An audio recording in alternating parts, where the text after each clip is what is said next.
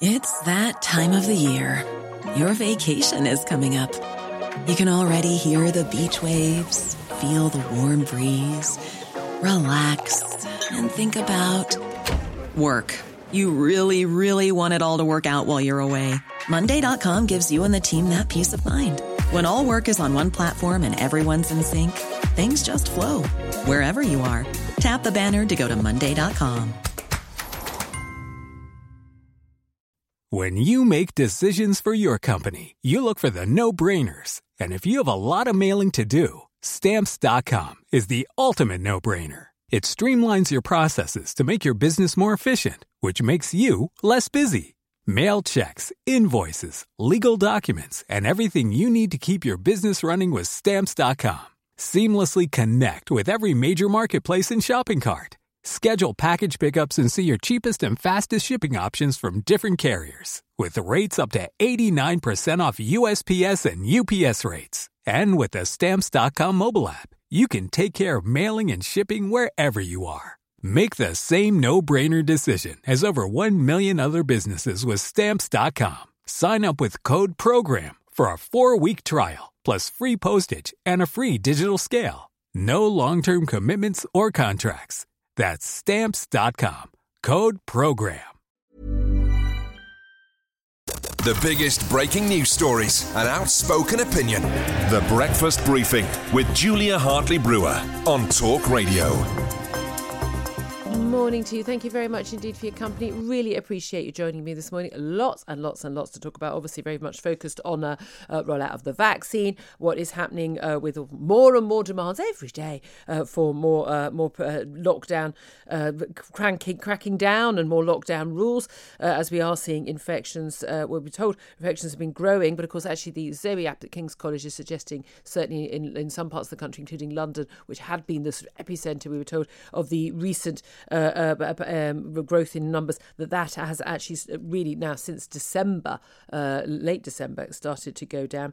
Uh, deaths were up a reported, uh, sorry, 1,243 yesterday. That's reported deaths yesterday. Not deaths that happened yesterday, there'll be over a number of days, uh, but deaths reported uh, with a COVID positive test. Um, now, we're going to be talking about all of that, plus, of course, Marcus Rashford and Donald Trump. And joining me for all the chat this morning is Bobby Friedman. He's a barrister and political commentator. Good morning to you, Bobby.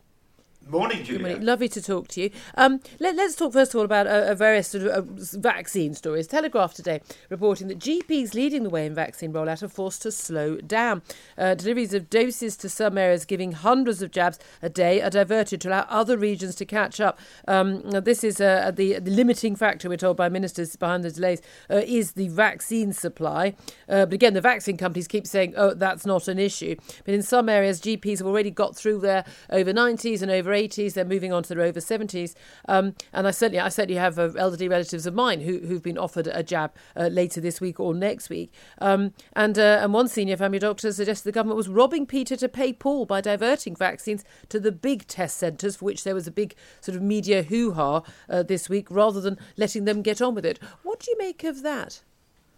Well, I think in this country we're actually very lucky because it, through having the, uh, the, the NHS network with and with various NHS GPs, we actually already have a vaccination network. So it makes sense to me that we actually don't have enough vaccine for, for every one of these vaccination centres because we're just talking about GP surgeries. So I don't think there's any right answer here, but it seems fairer to me that if if one area happens to have had more of the vaccine, so it's got through that particular category, it is probably fairer to ensure that every everyone um, in that category gets vaccinated first. Um, that it, it just shows even, that, even if there might be say inefficiencies in the, in a local region. I mean that's I mean that that's an argument for ramping that up. But but this is the issue, isn't it? Is it a shortage of vaccine? Because we're, we're, told by AstraZeneca and Pfizer, no, you've got plenty of the vaccine. Of course, the MHRA, which regulates all these things, the drug regulator that gave that approval, they have to approve not just yeah, in theory this vaccine's fine, tick. They have to actually check and approve every single batch of this vaccine. And there will be batches that get rejected because they're not safe. And, and, and you know, they, we need to know it's safe every time for, for our loved ones to have it. Yes, and, and I think it, it does seem like the, vaccine, the, the number that we actually have out eh, available to go to, to, to be stuck in people's arms is is the limiting factor at the moment. And so I think this is if you look at the numbers. I think we're doing okay at vaccination rates. We're not doing brilliantly. If you look at the numbers yesterday, um, it was still low six figures. So that needs to, to get better. But it yeah. doesn't seem to me that the problem that the problem is that there aren't enough places to vaccinate people.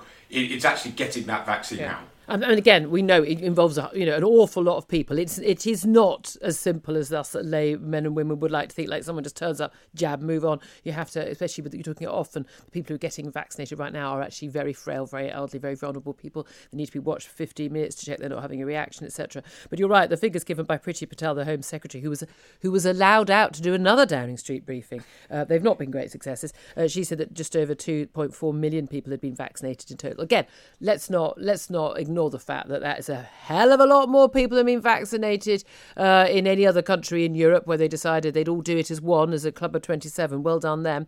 Uh, I have to say, if you're a voter in one of those countries, you might be questioning that. Uh, but it was only up 145,000 on Monday, the figures yesterday. And we're told, you know, we're doing 2 million a week. Well, I mean, you know, do the maths. You know, we're, we're, we're not getting anywhere near to that. Um, but it may get may have been a bad day, may have been a supply issue. I mean, let's give credit where it's due to people who are working around the clock to make that happen. Um, but we're told also that the pressure on hospitals is is growing apace. Now, there's lots of different competing bits of data. Anyone who's looking into this in any great detail will see this. I mean, this huge onslaught of information. There's the NHS data, the Public Health England data. Uh, there is ONS data. Uh, there is uh, you know uh, uh, stuff that's uh, that's lags lagging. You know, there's, there's, information that comes in on the day, so you can have reports of people who die. For instance, the reports are or, or, indeed infections the day they took the test, the day that they, that was reported publicly, the you know, it's the day it was registered. There is so much competing information. It's really difficult, I think, for most people who aren't statistical data analysts to make sense of a lot of it. But uh, we now see deaths have reached 83,203. That's up 1,243 reported deaths yesterday. It is important to stress, and, and, and the, the, the paperwork does actually say this when this is released, that these are deaths reported with a positive COVID test. Um, but uh, 35,000 people currently in hospital with a positive COVID test, 3,300 in ICU across the entire country. Now, see, um, the, the, the people I have been speaking to behind the scenes pointing out that people who have a positive COVID test who are in ICU are being treated for COVID. I mean, there may be a few people who tested positive for COVID, but they are very, very, very sick people, and they will largely be vast will be COVID uh, uh, COVID uh, patients. Uh, this NHS chief executive, I said there, there will be a number of people who are in pos- hospital who who who have a positive COVID test, who are not being treated either for COVID at all or as uh, it is just one of the things they're being treated for. And, and we know 25% of people who get COVID in hospital caught the infection more than seven days after they arrived. They were already very sick with something else, and the, the infection they have caught while they've been in hospital. So we need to bear all that in mind. But reports today are saying that the, the pressure of new cases uh, could still be 250,000 a day. Um, and the pressure on the NHS won't start easing until March. Now, that has a lot of implications for uh, everyone's lives in this country, doesn't it, Bobby? Yes, it does. I mean, I think the important thing to, to remember is that you have a lag because uh, when you've turned the tide, it's not going to turn the tide in the NHS for, for at least a month after that because it takes a couple of weeks for people's infections to, to, to come through. And then, if, unfortunately, in terms, when it comes to deaths, they tend to be a couple of weeks or even more after after that. So the people who, who are going to be dying from COVID in a month or so will be the ones who are catching it around today, uh, or maybe a little bit before even. So I think when it comes to opening up, there's a very difficult task for the government, which is that actually the deaths may not be coming down yet, but if but as long as the tide has been turned on infections, then that may may help to do it. But uh, but but ultimately, uh, it just feels to me like we are hopefully getting towards the end game.